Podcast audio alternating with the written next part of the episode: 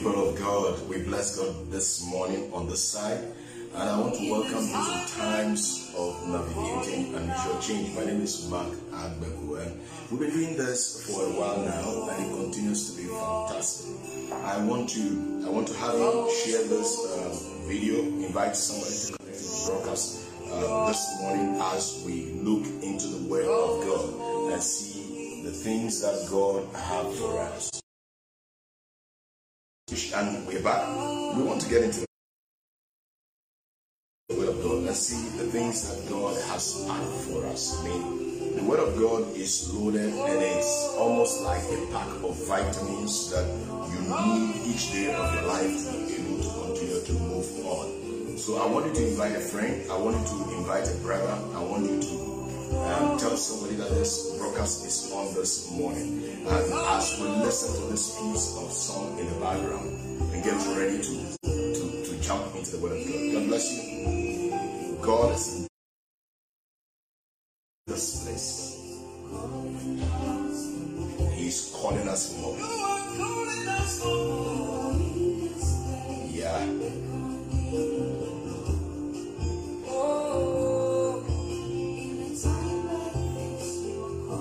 Want to start it this morning.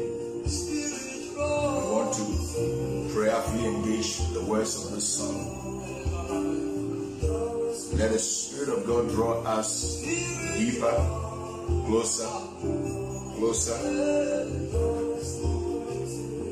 Draw us into intimacy. Oh Jesus, Kavarabashandros, Likoto Prahades.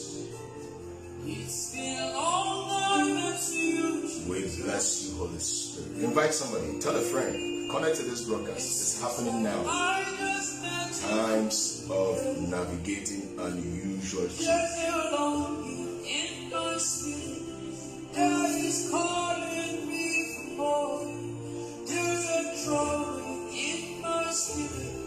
God is drawing me for more.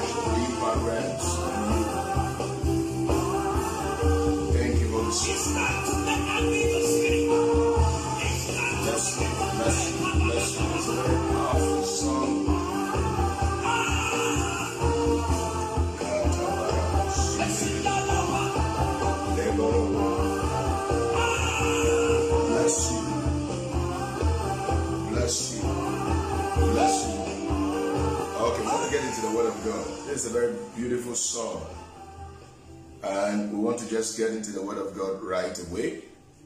And let's see the things that the Lord has for us. And I want to welcome you to Times of Navigating Vision Change. My name is Mark Abeko. Shoba, God bless you. God bless you, friend.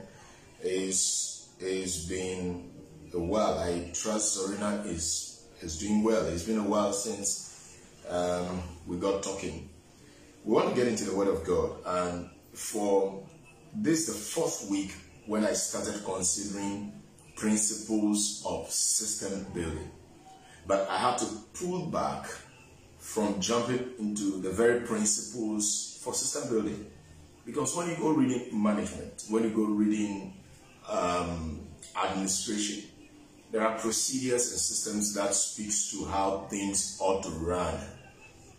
Beautiful, beautiful, Shoba. There are procedures that ought to allow things to run properly. Now, the absence of a system is actually another system in place. So there is no vacuum anywhere.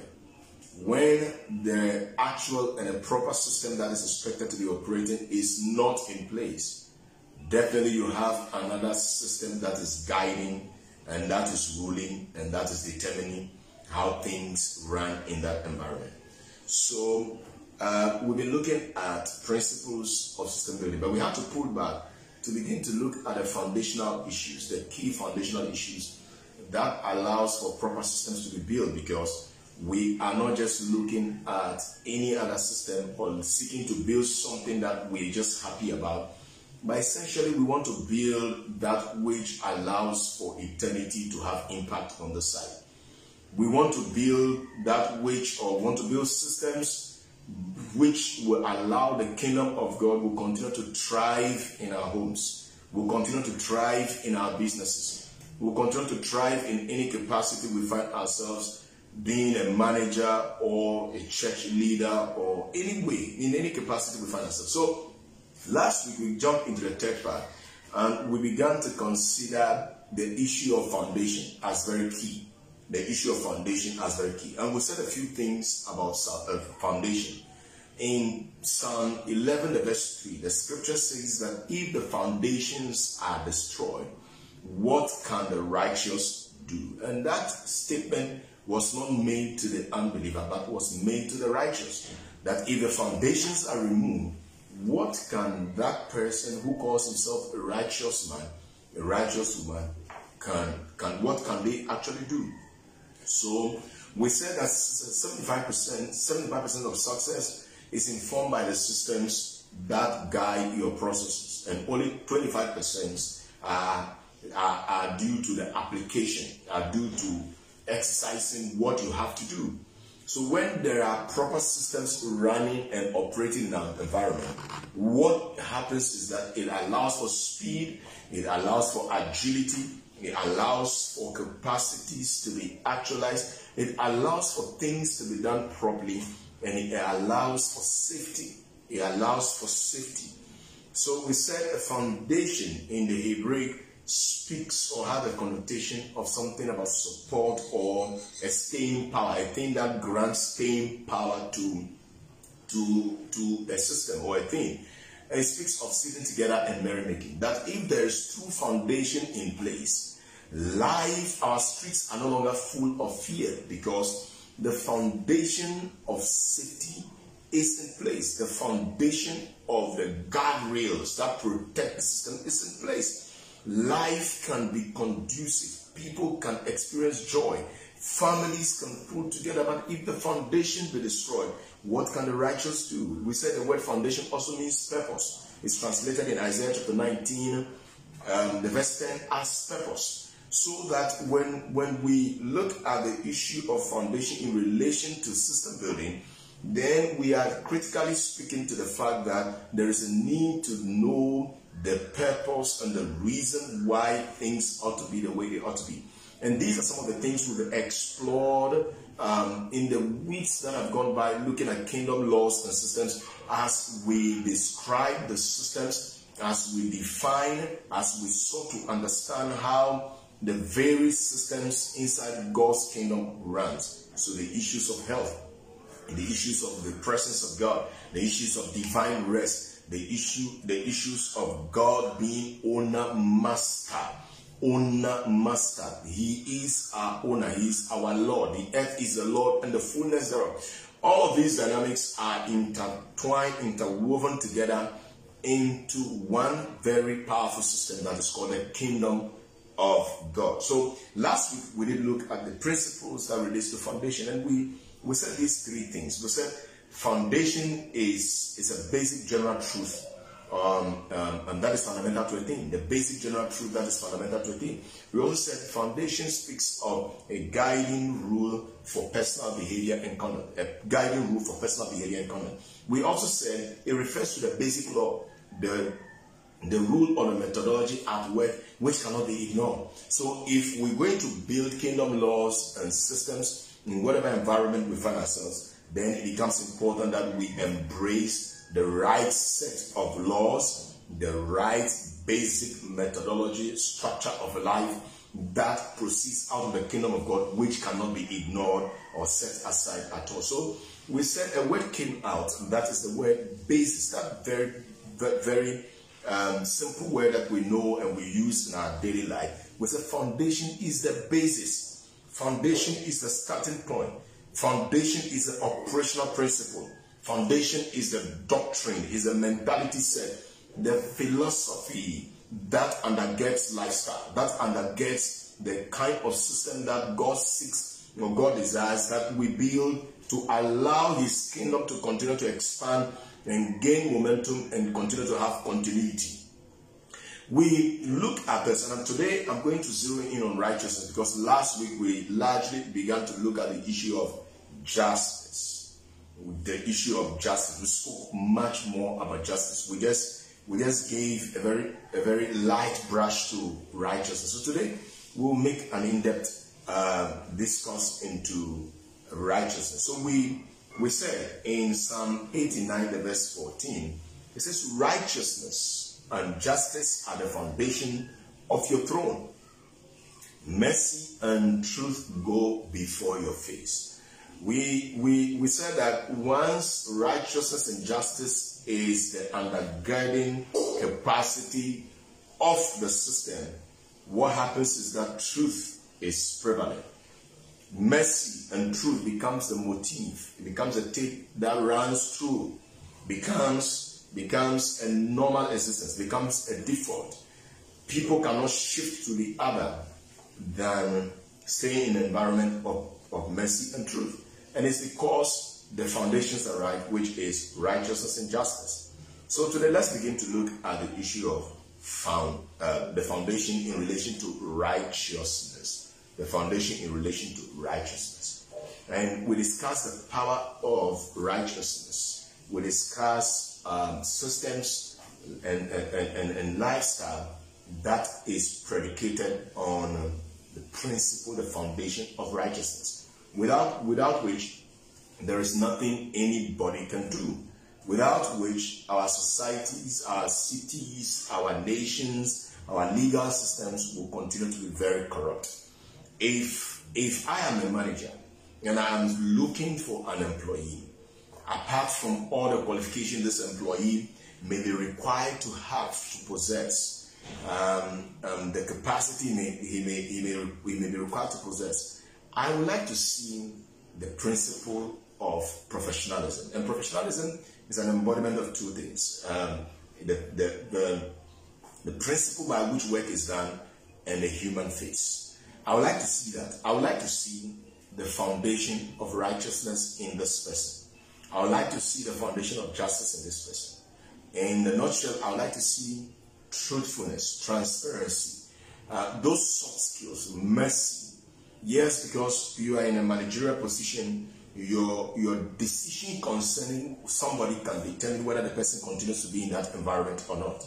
So we want to see positions of truth and mercy combined in one. It's, it's a very interesting capacity that must be observed if I am a manager and seeking for some, somebody to fill in a certain capacity. Because I know when that person comes with such capacity, then I can have proper systems of righteousness and justice running, then the systems that I build can have a very solid ground upon which to stand. So, as we look at the power of righteousness this morning within the balance of this, uh, uh, as we speak, we while we are looking at looking into the power of righteousness, we will not concern ourselves with the composition of righteousness. Not that is not the person we want to look at how that thing is so powerful, but we want to look at the potency uh, that is that is produced in the people who are born or aligned with God. Righteousness is the character of God. We said something like this last week. Righteousness is the character of God. This is what makes him the kind of God he is. Your throne, your righteousness and justice are the habitation of your throne, the habitation of the kingdom of God the, the place from which the kingdom of God proceeds and expresses itself is called righteousness and justice. The place where rulership power, the ultimate eternal rulership power lies, the axis of power lies, flows from the habitation of righteousness and justice. So that is what makes God God who He is. His righteousness makes Him incredibly makes him, makes him incredible and powerful. His righteousness makes him incredible and powerful. And every action that God takes emanates from righteousness. Mercy and truth will guide, will lead, will go before your face. So God's ways and way of doing things, they proceed out of the foundation of righteousness and justice. And we're looking at righteousness. Um, if we are born of God, righteousness is our spiritual DNA. So we are supposed to be the same. If we are born of God, if a nation, a system, a society is looking for a resilient, powerful system that that that that removes the corruptible elements somehow, then the DNA of God is what is needed. And the DNA of God is found in the believer. You know, I think um, somebody did this song. I don't know who exactly wrote, whether it's Myles Munroe or somebody who wrote the song. It says, if you want a brand new world, you need to get a brand new people. If you want a brand new people, then you need to get um, a brand new life. If you want a brand new life, then you need to have a brand new spirit. If you want a brand new spirit, then you need to come to Jesus Christ. And that is when good systems righteous systems flows from. It's in the DNA of the believer. So we ought to just be the same. We we We, we are not a people of confusion. We are not a people, we are people of righteousness. So, righteousness um, uh, speaks of conformity into the illuminated will of God. Conformity to the illuminated will of God. Now, when I begin to deal with clearly the principles of righteousness, I'm going to consider one principle that speaks of wisdom. That is going to link us back to begin to discern the will of God and the intent and the purpose of God because we, there is no way we can go building any system without actually seeing the design, without actually being linked to the will of God. So, see how powerful righteousness is, is that it is conformity into the illuminated will of God. Righteousness, whatever God determines to be right or just. Righteousness, whatever God determines to be right or just is righteousness. Righteousness, determining and taking the right course of action. That is what righteousness. Determining and taking the right course of action. And then righteousness also, the responsive life of those who carry the character of God. The responsive life. We don't try, we are not trying to be righteous. It is who we are. It, when, when we sneeze, we flow out of righteousness. All of our existence emanates out of the righteousness of God. So we are not trying to be, but we are who we are. And that is where life flows from. So, what makes righteousness powerful? What makes righteousness powerful? It is a superior standard of life. It is the superior standard of life. Why the throne of God is built upon righteousness and justice is because it's the superior standard of life. It elevates and dignifies a life to the level of its divine intent. When systems of the earth, when a people who live systems of the earth truly give themselves to the righteous standard of God, it dignifies such people. And the people who are the receiving end, who are receiving what the system brings to them, it dignifies them. I said was the last week that I I I heard a story, and there are two stories. One of them a video I watched, and the other is an article that I read. Both of them speaks to one key foundation um, to a legal system that is forgiveness. Key foundation of forgiveness. So we can begin to begin to look at the characteristics of God and begin to define and extrapolate all kinds of foundational principles necessary for building laws and systems within our society, within our organization, within everything we do. These principles that are being taught are principles that we do, we teach to management leaders and, and, and, and, company leaders in order to be able to build powerful organizations in the earth. Because, listen, there is a saying that employees do not walk away from the company, but they walk away from the manager. They walk away from the manager because the lifestyle, the lifestyle, the, the leadership style of the manager, the system that is in place are not supportive enough and dignifies human life to its divine intent, its divine uh, uh, elevated place that God has ordained for such life to be. So many employees that walk away from organizations actually are not walking away from the organization, but they are walking away from the people and the systems that have been that are that are in place. So when we allow righteousness to gain its place, it allows life or lives within that society, that community, that family, that church, that nation, that city, that village, that place, that clan. It allows that tribe to, to, to, to be dignified to the level of divine intent. Meaning, in righteousness, we begin to draw out the very plan of God. Remember, we said it is conformity to the will of God. Righteousness is unparalleled in conduct. You cannot compare anything to righteousness. It's unparalleled in conduct, unparalleled in judgment or law, unparalleled in spiritual architecture and agriculture. In every aspect of the existence of man, if we begin to have righteousness have its course, it's unparalleled in conduct, it's unparalleled in judgment, it's unparalleled in law, it's unparalleled in spirituality, and every form of architecture. Let's go through this. Righteousness is oblivious to what confronts it. It's oblivious to what confronts it because it knows everything will ultimately succumb to its strength. God's will. God's will. God's will is righteousness. Your kingdom, your throne in, is inhabited, is it's, it's enshrined in righteousness and justice. Righteousness is oblivious. When you begin to throw the corrupt systems against righteousness, righteousness is I don't care. Righteousness position is I am not perturbed. Righteousness position is I will conquer you. Righteousness position is I'm coming after you. That is why there's a need that we embrace the righteousness of God and not trying to be. We have seen companies with very powerful systems. We've seen nations with very powerful systems. We've seen economies of the earth with very powerful systems. We've seen churches with very powerful systems. But these things continue to crumble because of the human element that is there that is not allowing for righteous standard to to, to, to be predicated, to be to, to, to be predictable and to move on.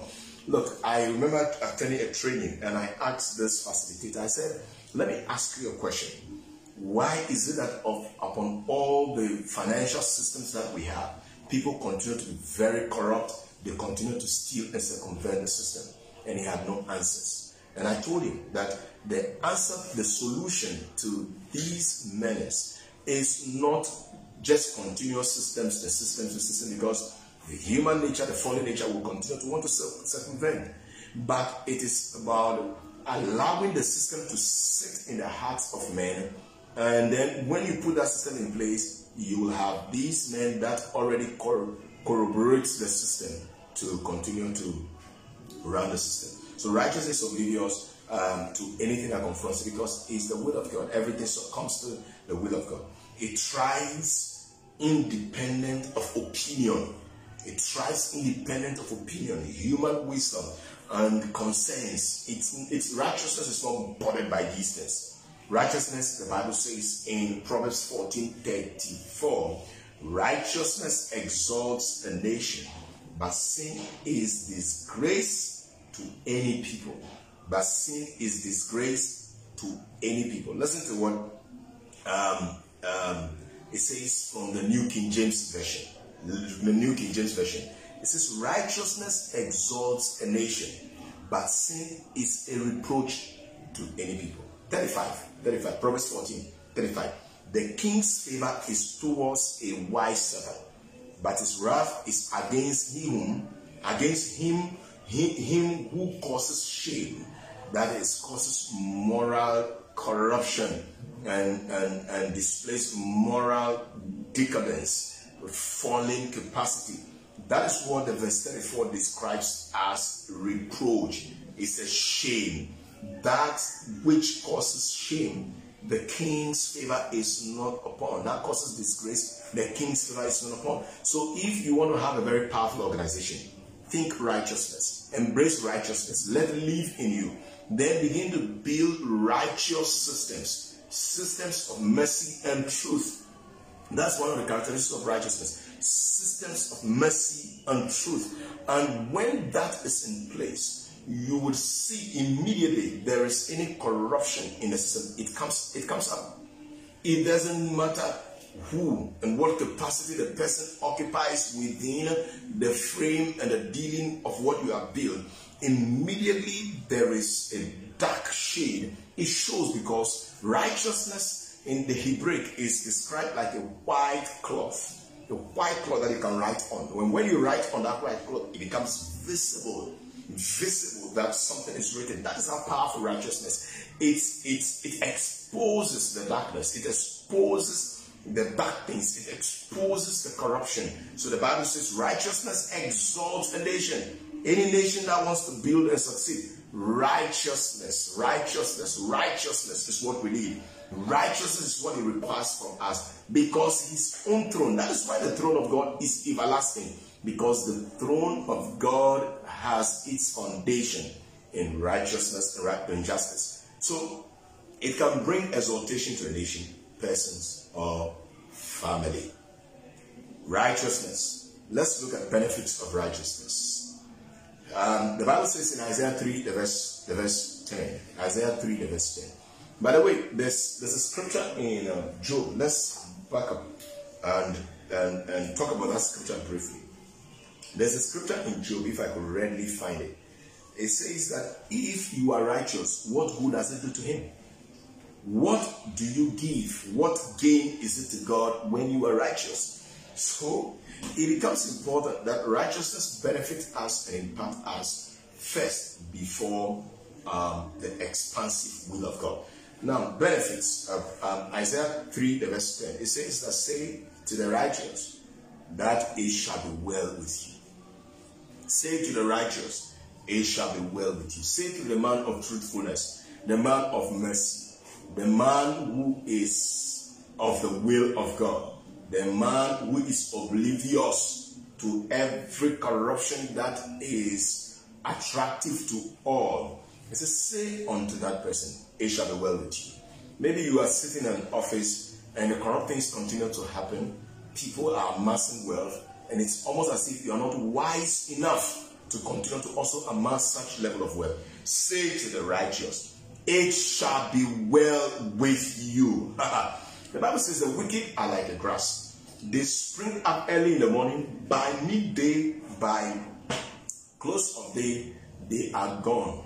They are gone, they are completely wiped off. The righteous is like an oak tree that is standing and continues to speak. It says that this is one of my righteous folks who have been plucked from the fire. It says, I'll make it to rule, I'll make it to govern.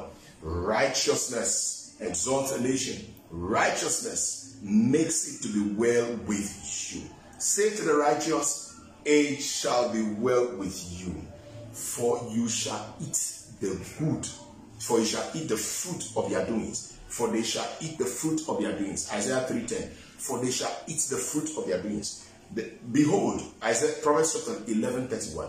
Behold, the righteous will be recompensed in the earth. Oh, not tomorrow. Not just going to heaven. In the earth. Right here. The, the, the reward shall happen. The righteous will be recompensed earth. Much more the wicked and the sinner. So they continue to amass wealth. They continue to cut. Look, you can you you you, you sometimes you work in an environment and you see how certain folks can lie through their teeth and to put people in a corner. Come on, say to the righteous that they shall be recompensing, they shall be rewarding. And the sinner, the wicked, shall be rewarded in this earth, in that same environment.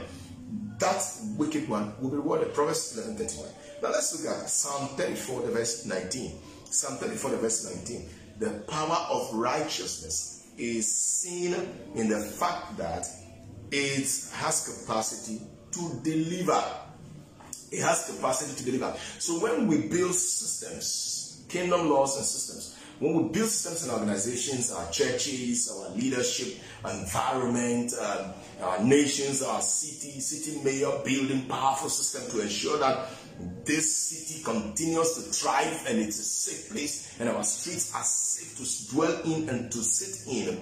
Listen, it brings about deliverance. Many are the afflictions of the righteous, but the Lord delivers them him from them all. The Lord delivers him from them all. We have a few more slides, but I'm going to try and, and do this real quick within a few minutes. See, the quality that righteousness produces is seen in how it brings complete and thorough deliverance. But the Lord delivers him out of them all. Thorough deliverance. The Lord delivers him out of them all. But the salvation of the righteous is of the Lord. When you read the verse 30, the 39 and 34 of um, um, uh, of Psalm 34, it says that the salvation of the righteous is of the Lord. He is their strength in, in the time of trouble. He is their strength in the time of trouble. You remember Job? He says, Curse God and die. But the man held on to his righteousness. And at the end of the day, right in the earth is vindicated. The wife's name is never mentioned again. The wife's name is never mentioned again as God restores everything to Job. Um, the verse 40 And the Lord shall help them and deliver them. He shall deliver them from the wicked and save them because they trust in him. That is um, Psalm 37, 39, and 40. Sorry, Psalm 37, 39, and 40. Let's look at righteousness, righteousness, righteousness. The righteous, Proverbs um, 11, verse 8. The righteous is delivered out of trouble, and the wicked come to his stead. The righteous is delivered from trouble. So the potency and the power of righteousness is revealed in its capacity to deliver from all things. The power of righteousness causes the reversal of something intended for, for the righteous to come upon the wicked. The wicked comes into his stead. What is determined for the righteous to endure? Suddenly the Lord delivers, and the wicked is pushed into that situation. The wicked is pushed into that situation. Even the righteous posterity will be delivered through, though uh, hand joined in hand, the wicked shall not shall not be unpunished. The seed of the righteous, the scripture says, shall be delivered. Your seed, my seed, my family shall be delivered. Let's let's look at um, uh, no. Let me just stop here. Um, let me just stop here and and just and just say that. Listen, there is so much. There is so much that is locked up in righteousness, and the principles are very clear. You can see. What are we saying? We are saying that for us to be able to build kingdom systems wherever we find ourselves, we must go in righteous. We must go in righteous. We must go in pristine. And it is not what we are trying to be, or it is not what we do. For example, when people say we are apostolic, it is not because we are doing something that is why we are apostolic. But apostolic must be our nature. We are not doing building righteous systems, systems of truth and mercy, and all because we are trying to practice righteousness. No, righteousness is our DNA. As He is, so we are in the earth. As He is, so we are in the earth. Swim goes with fishes, fly goes with birds, bat goes with dogs, chicken goes with birds. Birds do not struggle to fly, fishes do not struggle to swim. So, the righteous do not struggle to live righteous. And so, let the power of righteousness arise out of who we are and begin to invigorate every aspect of your life. Begin to illuminate our understanding. Begin to illuminate our ways. Begin to bring us into understanding of the very intent and the will, the power, and the very ways of God. I pray that the Lord will begin to unveil to you systems, business systems, and ideas and solutions that the world need that you can provide that begins to cause the kingdom to gain acceleration and in blessing you financially in any way. Let the Lord begin to cause his deliverance to come upon you because you're the righteous one. The Lord delivers them from them all. God bless you. The Lord favor you. And so we want to say thank you for being on the broadcast uh, this morning. I know it's very early uh, wherever some of our friends are. I think um, I see Amzad. I see Amzad. Amzad, God bless you. Shoba, God bless you. Um, every other person who is in the background watching this, those names that I'm seeing, I mentioned them. God bless you so much for being on this broadcast and letting us know how these things continue to bless you. Yes, Siana, Siana out of Liberia. God bless you. God bless you. God bless you. God bless you. Listen, God is up to something in the earth. And let me just, I, I, I feel a capacity in me that is rising to speak a word and to prophesy. God is doing something very brand new in the earth. It's like something happening in the in the in the sun of time. In this time, in the sun, invisible from the eyes of men. God is raising an army. He's raising a company of people. This company of people, some of them are cladded in their suit and tie and their bank managers. Some of them are clad in, in their nice, well polished dress and they are teachers in the classroom. Some of them are underground mining and doing all kinds of stuff. Some of these people are sitting in very corrupt systems that are that have locked them away from their full potential. Some of them are like the Josephs in prison. Some of them are like the Daniels that are going through tough times in Babylon. Some of them, even as I speak, have no capacity to settle their next rent. And I'm speaking to somebody on this call. All of these things are happening, and God is calling some of these men and some of these women. Hear the word of the Lord. The Lord has not left you in that situation, that circumstance. But all of these are working together. They are swelling together. They are coming together. They are preparing you, and it's a point of acceleration. It's actually a pivotal point, a take-up point for you. Your accommodation is going to be taken care of and paid for. In a matter of three weeks, the Lord is going to release a divine helper who will come your way and cause this thing to be settled and done.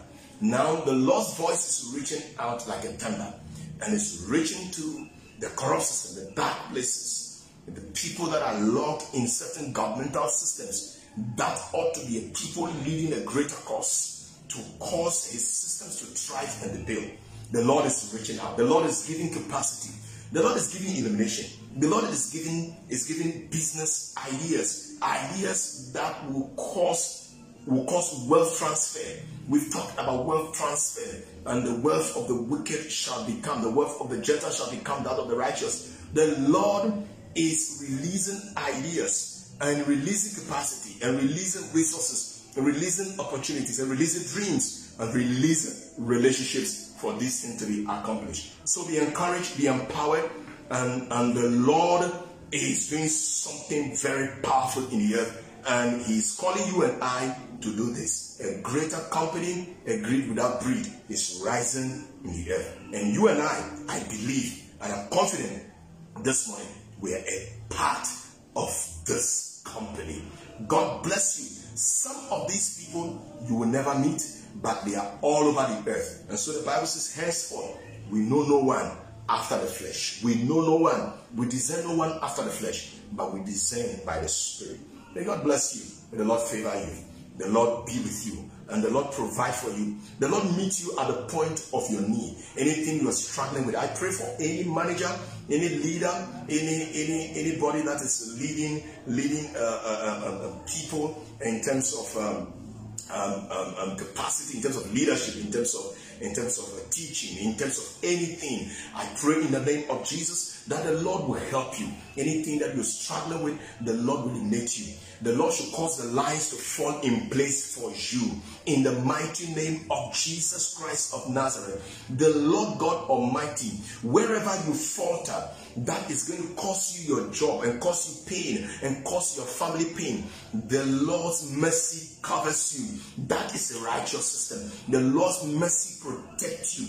Let righteousness go before you. Let it announce your arrival. The Lord should cause a shifting, a movement, and cause people to move into new capacities, new appointments, um, approvals, um, and promotions be released in the mighty name of Jesus. The Lord should put you in a capacity that will allow you to be able to influence the course of humanity and destinies. I pray right now for any little girl that is not well. Let there be healing any stomach issues. Let there be healing by the power of the living God. Father, thank you this morning that you are calling us for more, that you are calling us into greater capacity. Your friends, God bless you. I want to bring it here. Let him take us deeper. God bless you. See you this evening. Now, this good announcement, very good announcement. Every Thursday, every Thursday we have Kingdom Learning Space weekly online Bible study, and you want to be part of this conversation every Thursday from 8 p.m. 2000 GMT. Do well. You will find a link by the close of today online. Register so you receive your Zoom uh, login credentials in your mail so you can be part of it. Then, if you are in Ghana, if you are in Tema, Ashaiman, you are in Accra, I wish to invite you. Join us this evening at 5.30. We've changed the time from 4.30 to 5.30. Join us at 5.30 p.m. as we get into the Word of God and we pray. It is BNS equipping service. That is our equipping service that happens Sunday evening, and you want to be part of that. God bless you. See you. And wherever you falter, let the mercy and the grace of God cover you. Wherever you were defeated, go succeed in that place. Wherever you were rejected, the Lord caused you to be accepted. I declare over you that the ground upon which you stand should embrace you, support you, and whisper your name and cause you to succeed. Success to you, success to you, success to you, and the men and the women that help you. God bless you. It's bye bye for now. Wow. We bless God that this day is made available for us to come together, to come together and to uh, share the word of God. Share the word of God. Um, we want to get into the word of God and look at what God has for us. Um, it's been a lot of technical challenges this morning to be able to come your way, but it's absolutely uh, gratifying to be able to uh, be present uh, with the Word of God this morning on this side. Welcome to Times of Navigating Unusual Change. My name is Mark Abreko, and we've been looking at kingdom laws and systems, and then we started zeroing in on uh, principles of system building. Now, I've been trying very hard to kind of end principles of system building, but almost every weekend there's another set of layer that keeps uh, that keeps coming up. So today, what we want to do before we jump into uh, the last part, and hopefully next week, we want to just go back to the issue of righteousness and consider um, some powerful things. There are two things that I would want to consider under the issue of righteousness. That is two images that describe a system that is built on righteousness. Good morning, Shuba. Good morning. God bless you, friend. I trust you're doing fantastic. I trust you're doing well. God bless you for connecting to the broadcast. So, um, every person, every person in the background, I think I saw Zorina. Zorina, God bless you. Every friend, every brother, every sister uh, out there, God bless you. So, let's look at this. We want to look at the issue of righteousness. And uh, why are we looking at the issue of righteousness? Because we are trying to make our way towards principles of system building. And there are about three or four principles that I hope to cover next week that should um, undergird uh, any process that is leading to system building, that is leading to system change. You want to you want to change a system and processes within your organization, within your setup. There are certain key elements that ought to be seen at work. If those key elements aren't within um, the foundation of what you're building, I can promise you that thing may result into an oppressive system or destroy many lives. So, um, um, um, weeks past, we've been talking about righteousness, and let's go to Psalm 81, Psalm 81, verse 14, and let's read from there. Psalm 81, verse 14, it says, The righteousness and justice are the foundation of your throne. Righteousness and justice are the foundation of your throne. Mercy and truth go before your face. Mercy and truth go before your face. If we begin to deal with the issue of righteousness and justice properly, what is the result that we have? The result is that we see a system that is pivoted upon mercy and truth. Mercy and truth. There is a scripture in the book of uh, James, chapter 3. It says that mercy triumphs over judgment. Now you see that the system out there clearly wants to punish, wants to wants to destroy. But the Bible says that mercy triumphs over judgment. Mercy seems to have a superior power, a superior dimension to it. And it, God bless you. Mercy has a superior dimension to, to life that it overlays issues of judgment and and and where the pendulum falls. So when a system is truly pivoted upon righteousness and justice, we see that life becomes what it is. Life is not destroyed. Life is elsewhere. Um, I remember living somewhere um, some years back, and I see people fight over nothing and kill a life. Even here in our country, Ghana, I think some years back, somebody died over, is it transport fare of two cedis or something, which is not even up to a dollar, which even is not up to half, uh, half a dollar, for 50 cents. Come on, you, you, you have a system that is oppressive, a system that is destructive, that would allow men and women to kill over nothing. The other day, I understood just barely about a week ago that armed robbers robbed um, a shop not very far from where I am, quite a distance, but not very far.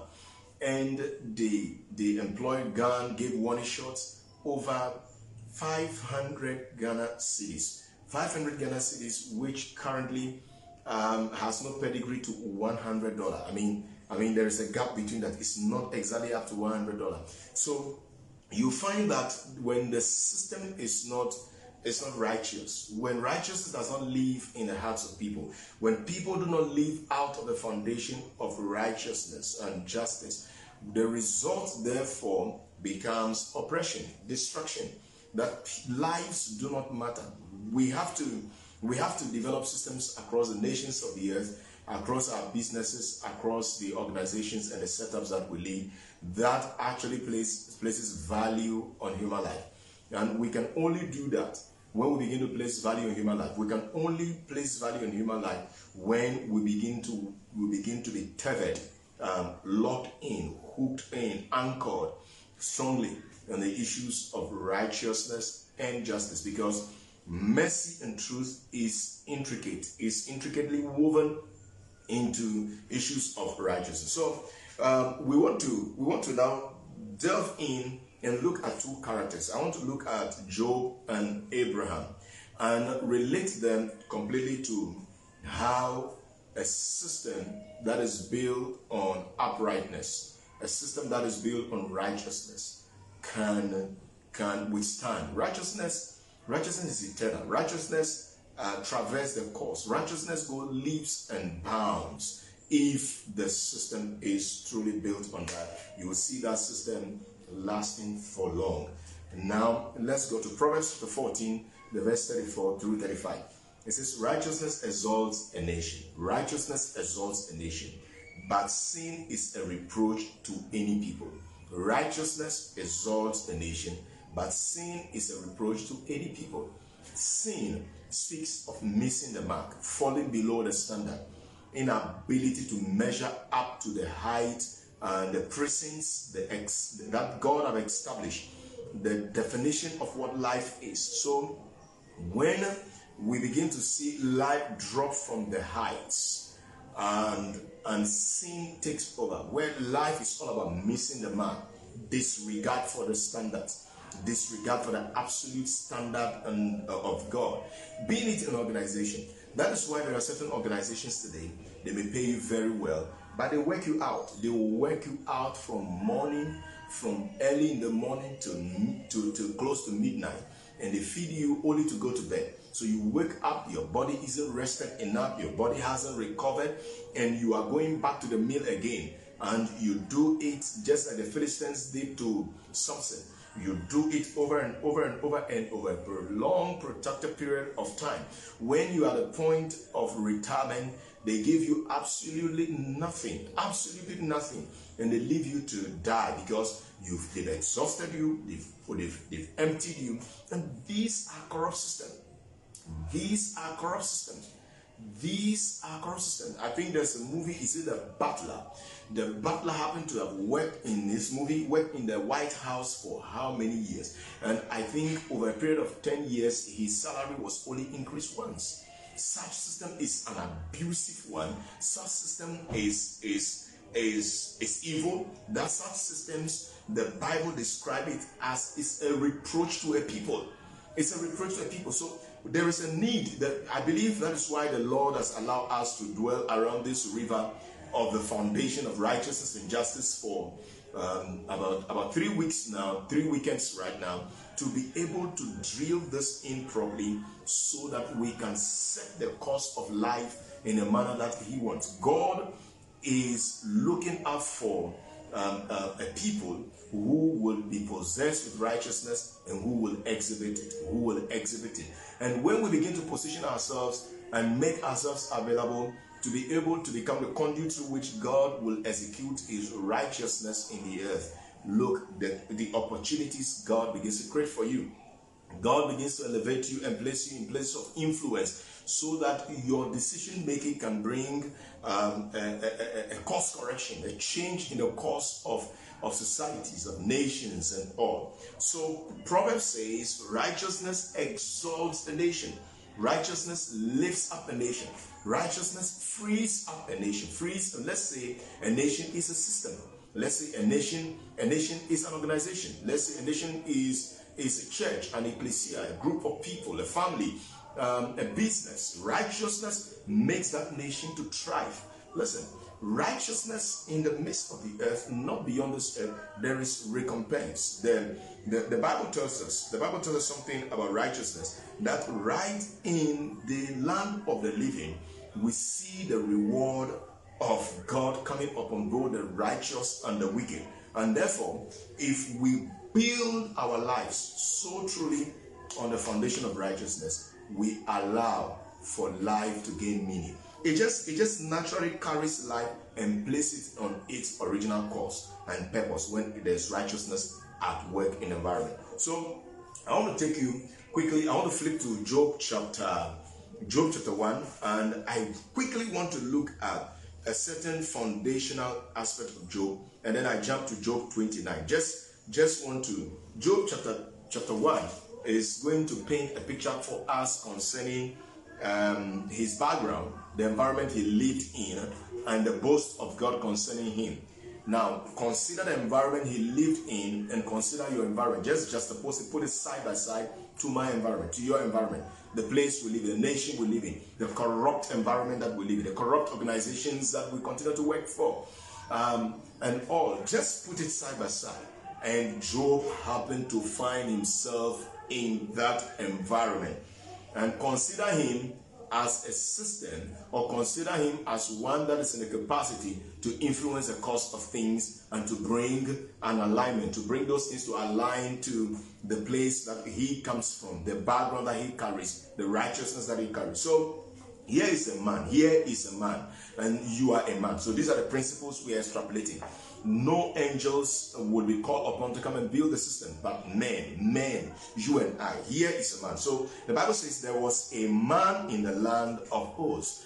Uz, um, Uz happened to be one of those environments um, where where the corruption continues to prevail, where the corruption continues to exist. So there was a man in the land of Uz. There was a man in the land of Trinidad and Tobago. There was a man in Ghana, a man in Nigeria, a man in Liberia, a man in Canada, Germany, a man in the United States of America. There was a man in the systems, not in the heavens. There was a man in the system, so that is what we want to say. There was a man in that corrupt organization. There was a man living in that corrupt environment where life seems not to never want to align itself to the very intent and original plan of God. Whose name was Job and whose name was you? You can put your name there. Whose name was Job? There was a man whose name was Job, and that man was blameless and upright, and one who feared God and shunned evil. How can the man shun evil if there was no evil in that environment? It means that that environment was infested with real evil. That environment was infested with real corruption. That environment was infested with everything you can imagine to be corrupt. Everything you can imagine to be misaligned to the very plan and the intent of God. There was a man. So we can be encouraged. We can feel hopeful. We can feel invigorated and powerful that we are men and these environments that we live in we we we actually we actually we actually are living in an environment of hope, of life, an environment that when we begin to position ourselves, begin to produce life and hope for many generations. That environment is corrupt, but there was a man. This man was blameless. This man was upright and one who feared God and shunned evil. It clearly, it clearly speaks to the fact that this man was upright upright, upright, upright, upright. I, I, I, this man was righteous. This man walks in the resilient power of righteousness. This man walked in the resilient power of uprightness. This man walked in the eternal dimensions of righteousness. There was a man, a man, a man. And this is the beauty of it. And that is why when I talk about the supernatural, we cannot remove the man, the human component from the supernatural.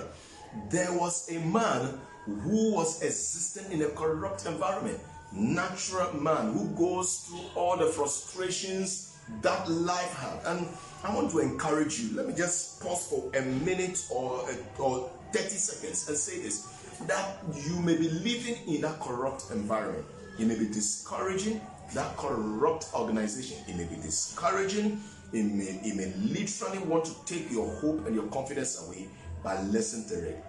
There was a man who was righteous in that environment. Just hold on to your righteousness. Let me quote this scripture and let me just borrow the principle out of that scripture and apply to what we are discussing. And it relates to the issue of righteousness. The scripture says in the book of Corinthians, the second Corinthians, when it speaks of the righteousness of the believing wife and the, the unrighteous husband. It says that the righteousness of the believing wife sanctifies the sanctifies the unbelieving husband. My God. I keep thinking about these principles for this particular scripture for years, and it blows me away. That your righteousness has capacity in in an environment to cause that environment to miss to that is misaligned to realign itself. And in the context of marriage, it says that the unbelieving husband is sanctified. Your righteousness. Your right. So Job lived in that environment. Listen, and the verse 2 and and seven sons and three daughters were born to him. Some of you have sons and daughters, and some of you are going to marry and have children. Normal life, normal existence. Just be normal. Just be normal. Just be normal. Just be normal. Just be normal. To be human is powerful.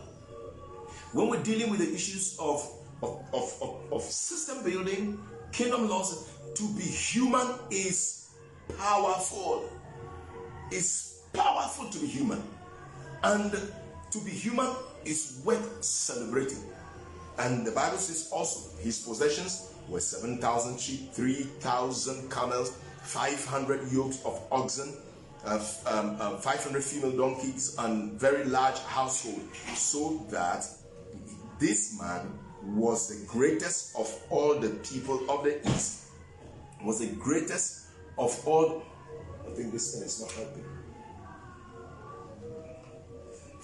I guess you can hear me. Let me be sure if you can hear me. Good, good, good.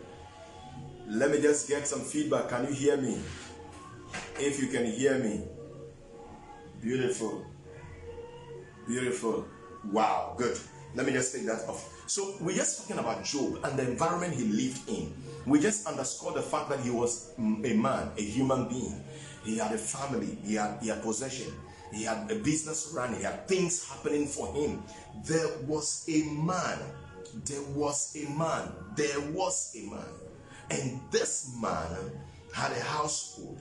Now, the verse 4 says that, and his sons would would go and feast and um, and in their houses, each on on his own appointed day and all. So we see the narrative that speaks to how Job was righteous. Look at it. So the verse 5 so it was when the days of feasting had run their course, that Job would send and sanctify them, and he will rise early in the morning and offer burnt offerings according to the number of them all. For Job said, It may be that my sons have sinned and cursed God in their hearts, Thus, Job did regularly.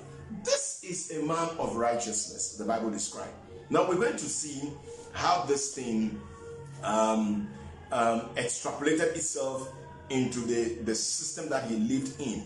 Now, he shunned evil, he was blameless, he feared God, and he was an upright man, the scripture says. So, in the verse, um, in the verse, in the verse 8, you will see here that the, the Bible says, Then the Lord said to Satan, Have you considered my servant Job, that there is none like him on the earth, a blameless and upright man, one who fears God and shun evil. God makes a boast of an ordinary man.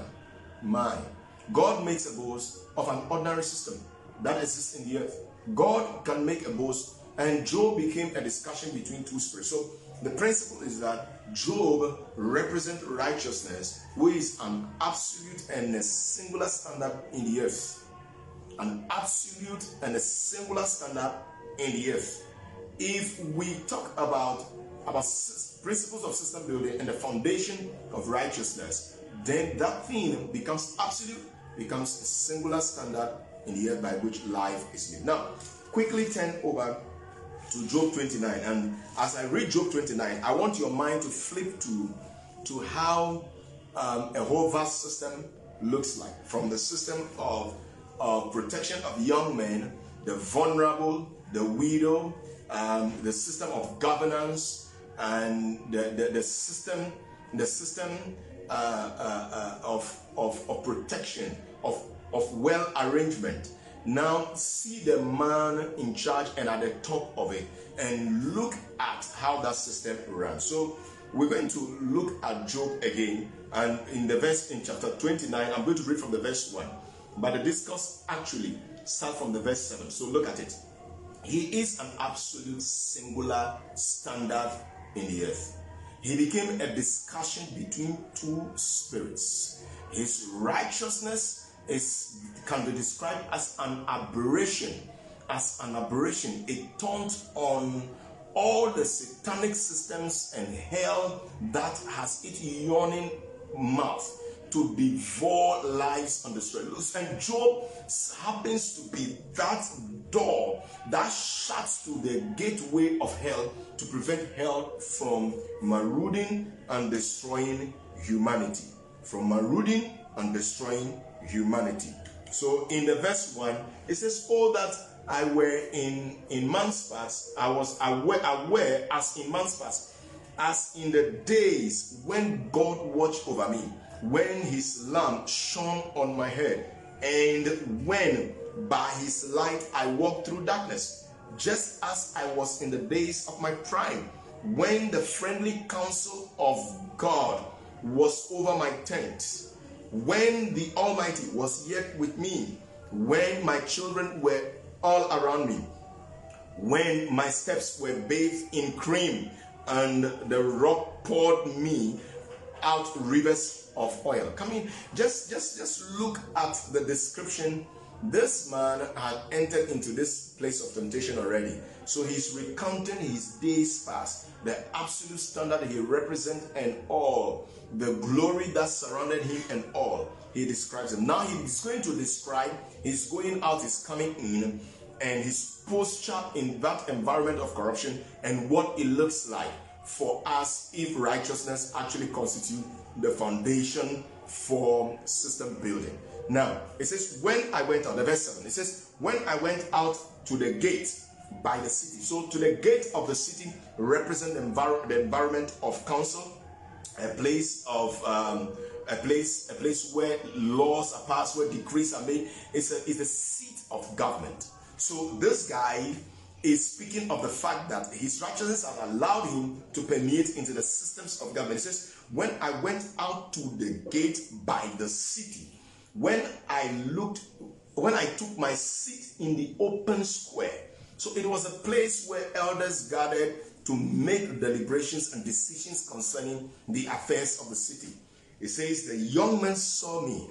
I mean, this man of righteousness sitting in the environment. The young man saw me and hid, and the aged arose and stood.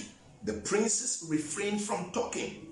You see the princes there in the place of power, in the place of authority, in the place of governance, in the place of making laws. He goes to the parliament, he goes to the senate, and when he sits, he says, When I sit, when I took my seat in the open square, the young man saw me and hid, and the aged arose and stood. The princes refrained from talking.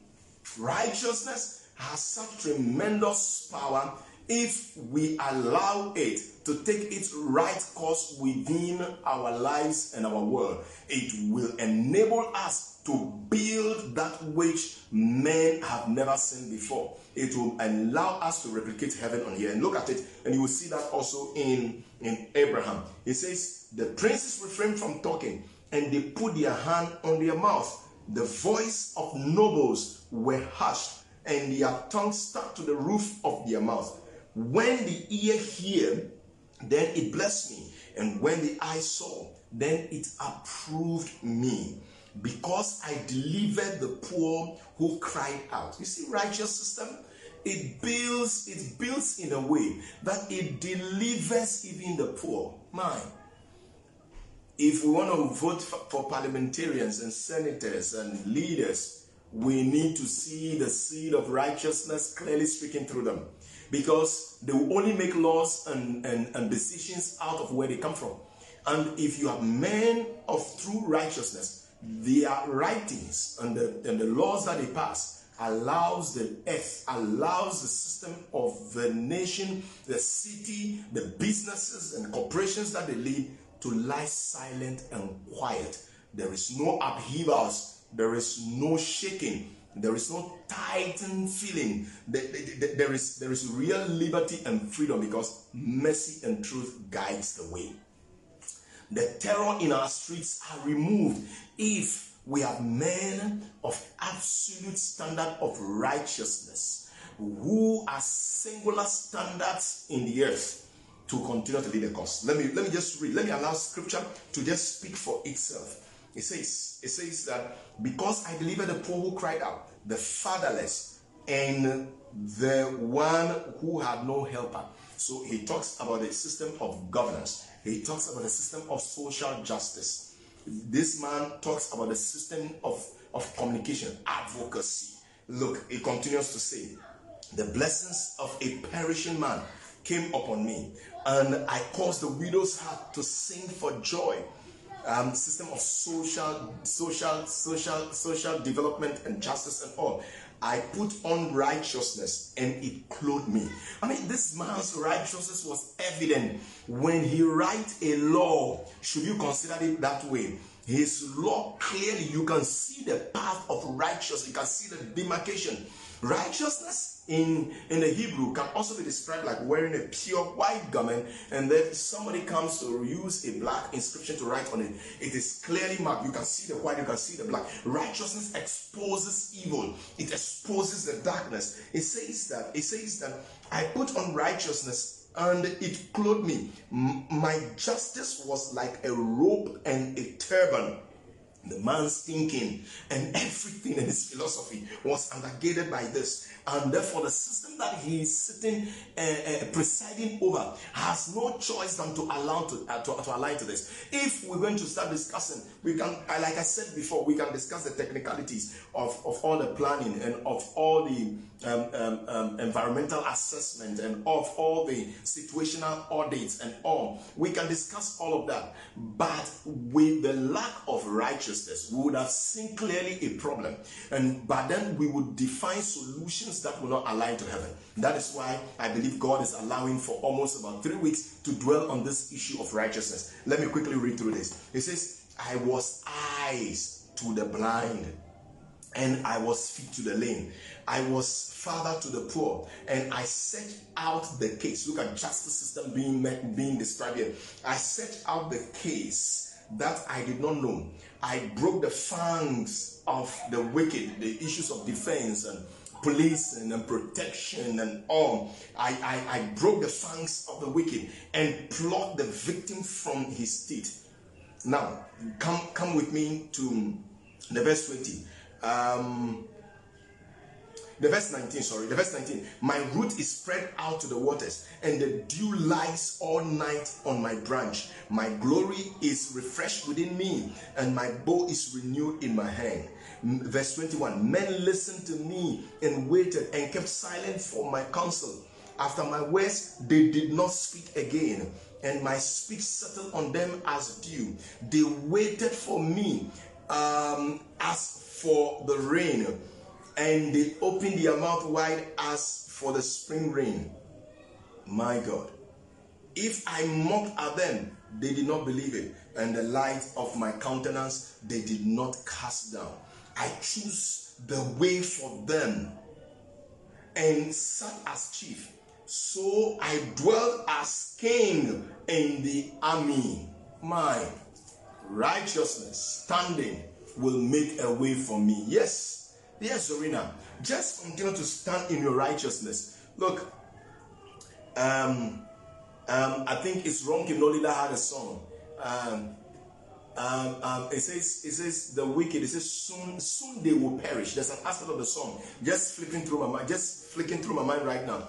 It says soon they will perish. If you continue to stand in your righteousness, you will see all the wicked in the environment. They will be removed over a period of time. Your righteousness will continue to stand and will speak for you, will defend you, will protect you, will keep you, will preserve you. Job described, he says, I choose the way for them and sat as chief. So I dwell as king in the army, as one who comfort mourners. I mean, you we can continue to speak about this Job and it will blow us completely away. If we're going to start building laws, if we're going to start building systems from medicine to whatnot, from acad- academics to whatnot, from education to whatnot, from justice systems to whatnot.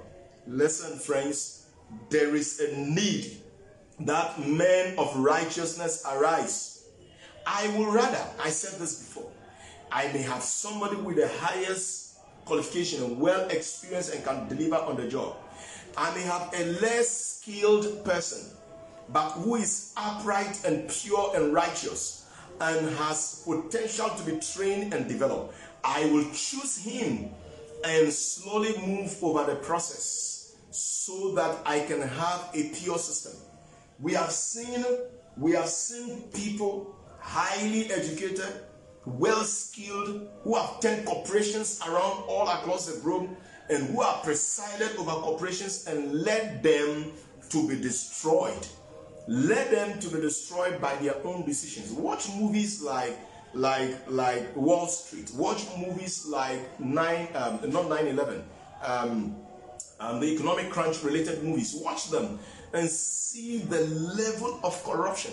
Some of the issues of bankruptcy that happened in some of the organizations were, were as a result of, of, of impure and unrighteous bosses who presided over decadence, moral decadence. Employees were given funds and they went down to, to, to, to the red streets and they will pay for brothels and pay for prostitutes and pay for their drunkenness and they will report different receipts altogether to explain for a different purpose and bosses who understood the situation approved these things and these organizations that were feeding many people now went down the drain now got destroyed People lost their livelihood. Some ended up in jail and died.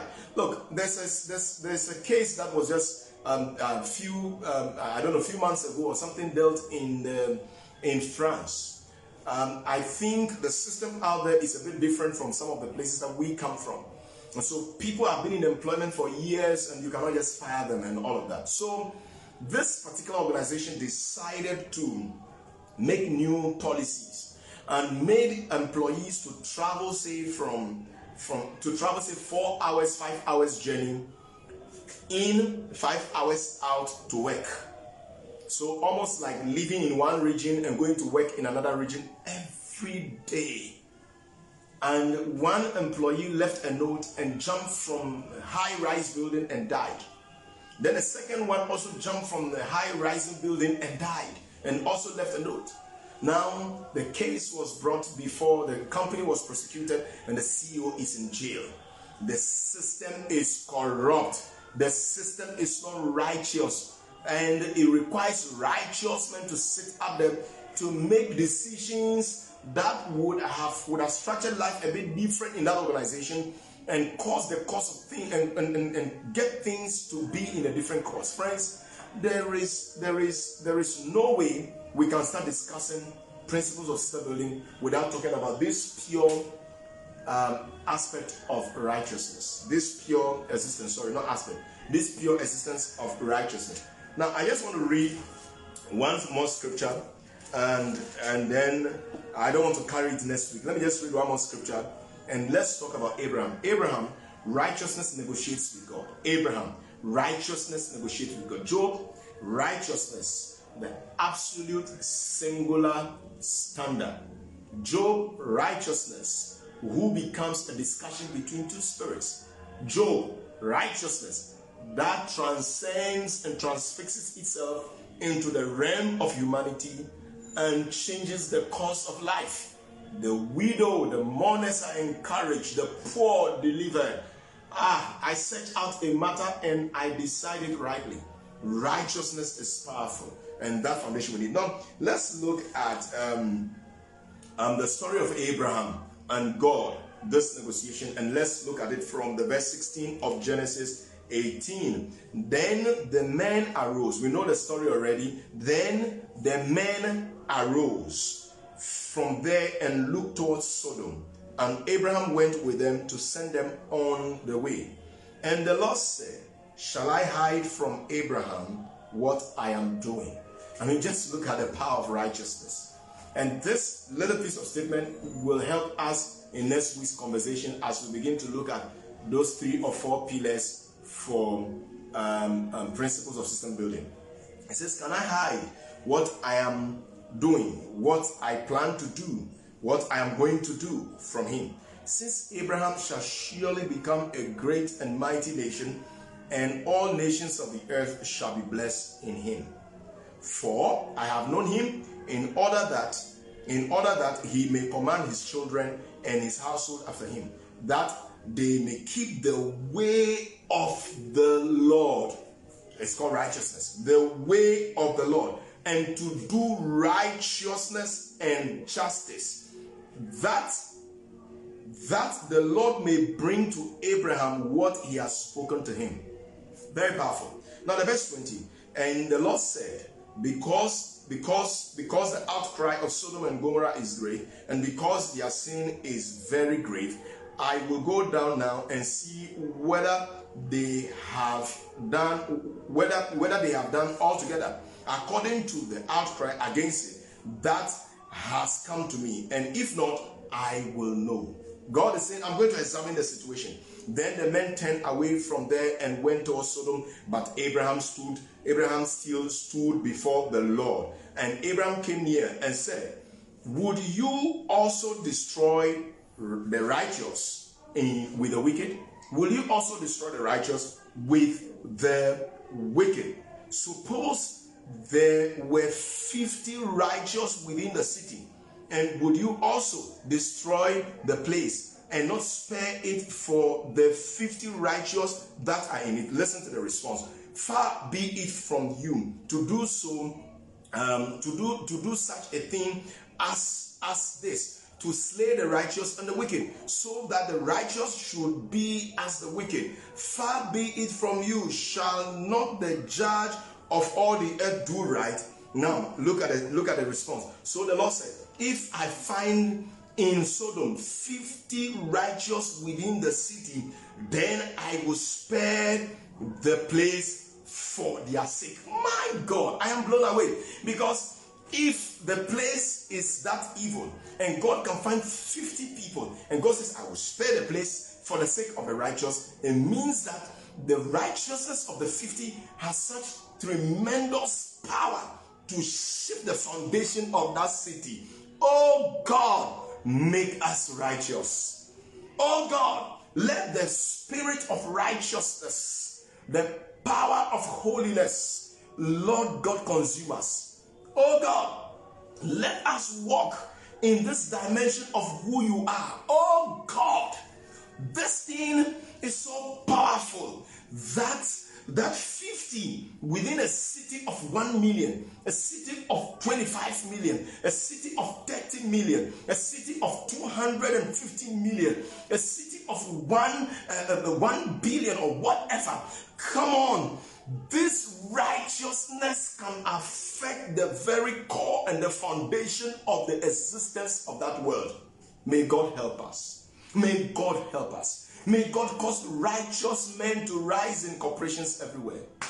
This thing, I can continue to talk about it. Look at it. Look, just listen to the conversation. God says, I will not. I will not. Then Abraham said again. Then Abraham answered and said, Indeed, now I know, but that I am dust and ashes, and I, have taken it upon myself to speak to the Lord. Suppose there were five less than the 50 righteous, would you destroy all the city for the sake of five? So he said, If I find there 45, I will not destroy it. Help us, Lord. Help us, Lord. Help us, Lord. We cannot start discussing systems. We can do all the management theory and and and and do all the organizational change. But this, if it's not there, the corruption will continue to persist. If you're a managing director, you are a boss, you are a boss, look for competent people who are tethered on righteousness. Look for competent people, well skilled people, tethered on righteousness. Look for men of righteousness qualified to do the job. I had a story, and I think the story was told about a church in Barbados several years ago that all the instrumentalists kept bluffing. The musicians kept bluffing. They wouldn't come to meetings and all. And there was one little young boy in the meeting who, when this thing persisted for a period of time, in one of the Sunday meetings or so, he jumped to sit behind a keyboard and started playing during worship.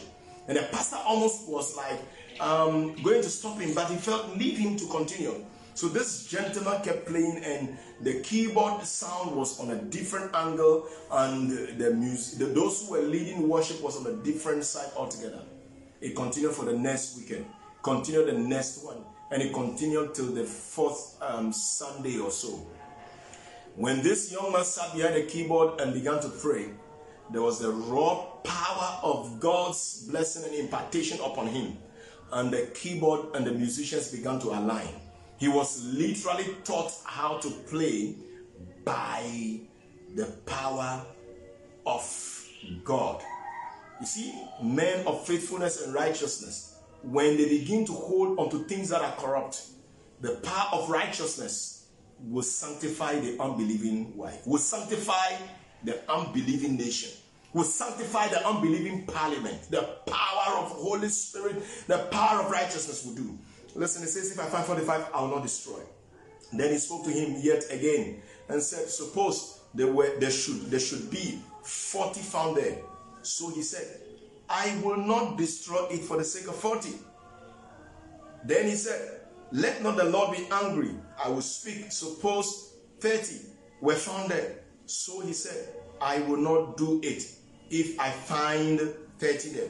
And he said, Indeed, now I have taken it upon myself to speak to the Lord. Suppose 20 should be found there. So I so he said, I will not, I will not destroy it for the sake of 20.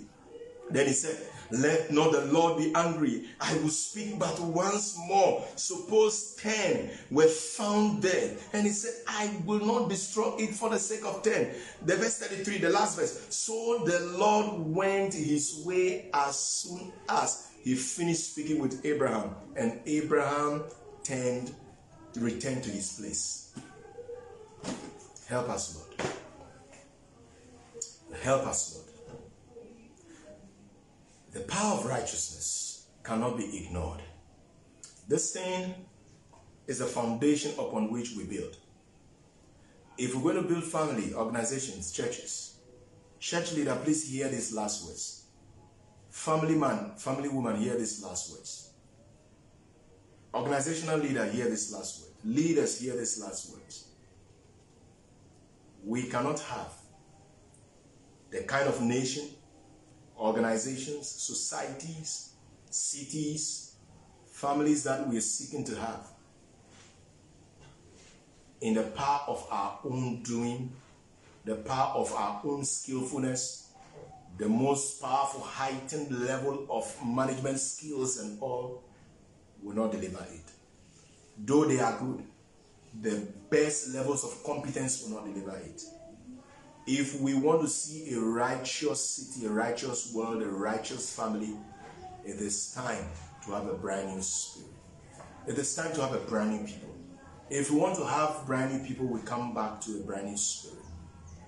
If we want to have a brand new spirit, we come to Jesus Christ. If we come to Jesus Christ, we develop a walk with the Holy Spirit. May the Lord help us. May the wind of change blow over our cities, over our families. May the wind of change blow over our nations. May the wind of change blow in our corporations. Soon, the Bible says that the wicked, they are like a grass that spring up in the morning. By the close of the day, they are no more. Father, let the wicked in the environment that we stand be wiped away. Let those that are not purposed to be wiped away. Bible says, remove the wicked and there shall be peace. Lord, let those that will not be wiped away and removed from environment, Father, like your word says that the, the beasts of the field in the book of Job 5, they shall be in league with us. Let the beasts of the field, the wicked one, begin to align to our righteousness. Father, we pray, oh God, that the wicked will submit to your rule and your power. Father, we pray that opportunities will begin to be open to your people of righteousness. Lord, we pray that doorways that are closed will begin to be open. Lord, for those that need jobs, Father, we pray, we declare that those doors will be open. Father, there are a lot of corrupt ministerial systems in the nations of the earth. And there are righteous men with a pure strand of your speaking who never have access. Lord, we've had men complain who carry truth, who carry volume, who have never been invited into any space to speak. Lord, we pray that, Father, you begin to open those doors for them. Lord, if you can make a boast of men who have never bowed down to Baal nor kissed Baal, who constitute your absolute aberration of standard upon the systems of wickedness. When the system of Jezebel continued to be very corrupt and things are destroyed everywhere, and life does not seem to align to you.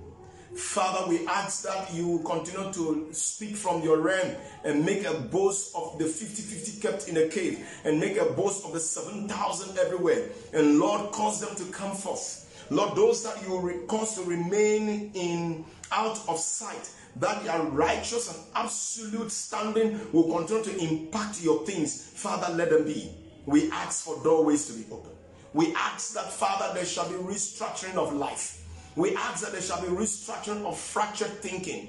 We ask that there shall be restructuring of hearts. We ask that there shall be restructuring of minds. We ask that there shall be restructuring of our, our systems, our political cause. We ask that you remove kings and bring new kings. We ask that, Father, you remove, you appoint their base as your word speaks, and you will cause your people to begin to be prepared to step into spaces of management and that they can bring your righteous cause. We ask that, Father, those that are within the political environments that are pushing right now, you will protect them, you will shield them, you will keep them, you will preserve them, you will provide for them, and Lord, you will expose every wicked intent. Lord, we pray in the name of Jesus Christ of Nazareth, righteous leaders, righteous presidents, righteous senators, parliamentarians, Lord, those in my nation leading the cause of God and pushing the bill against the gay agenda, the satanic purpose. Lord, you shall protect them, you shall preserve them. Lord, we ask that a new vision, new vistas will begin to open from, from, from your realm, that you begin to give us new vistas of the new horizons in you that will impact the way we do things in our families. I pray for struggling families. I pray for struggling husband and wife and children. I pray, oh God, for struggling churches and leaders. Oh God, let your presence overlay everything we do. We are a people who are asking for more. We ask that, Father, let the rain of righteousness, the cloak of righteousness, Lord, like Job described, that let that that my words, my words are like rain upon them. Father, let the rain of righteousness be upon. Let the rain of righteousness be upon our nations. Let every corruption, every aspect, security, crime, let all of those things be exposed. Thank you, Father, for giving us access, for giving us opportunity. Thank you, Father, for giving us, for giving us access. We give you all the praise. We give you all the glory. Friends, God bless you. I just want to stop here. Um, it's been it's been a bit of roller coaster this morning, bringing the word of God to you because of some technical difficulty. But I'm happy we are able to make this. God bless you. Share this. Let it bless every person that it can bless. And I want to invite you. Thursdays we have weekly online Bible study, and my dear friend Kelvin Chamblins continues to talk to us. God bless you, Serena. God bless you. God bless. Together we make this good. Together we make this happen. The Lord will cause us to rise in the nations of the earth. He will cause us to be a great pillar in the nations of the earth. In every nation, the righteous will rise, the wicked shall be wiped out. It is the word of God. It is the word of God. So I want to invite you every Thursday at 8 p.m. 2000 GMT. Um, we have weekly online Bible study. Look out um, for the registration link. Register so you receive the Zoom link to be part of it. Join on the on the road. Join whilst driving. Um, um, um, lock in because God is doing something with the people. There's a new generation, a new people that I imagine in the earth altogether. God is doing something brand new. God is doing something brand new. And I also want to invite you this evening. We have our church service this evening at 5:30 p.m. 5:30 p.m. That is 17 17:30 uh, GMT. And uh, I want to invite those of us in Ghana, Tema, Accra, um, the communities, join us on the first floor of um, White House building opposite um, the Satellite Hotel. At 5:30 the meeting begins, and by 7 p.m. we are done. God bless you. We are people asking for more, more of your word. Thank you, Shoba. Nasmoon, the Lord is going to show Himself strong on your behalf. Have great courage. God bless you. Thank you for being on the broadcast always. And it is bye bye for now. We're hungry for more. We're hungry for more. Let me just allow this to play for just a minute to two.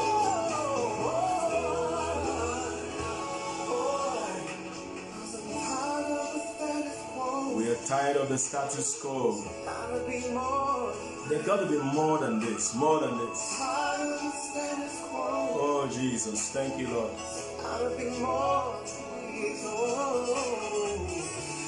Tired of the status quo. There got to be more than this.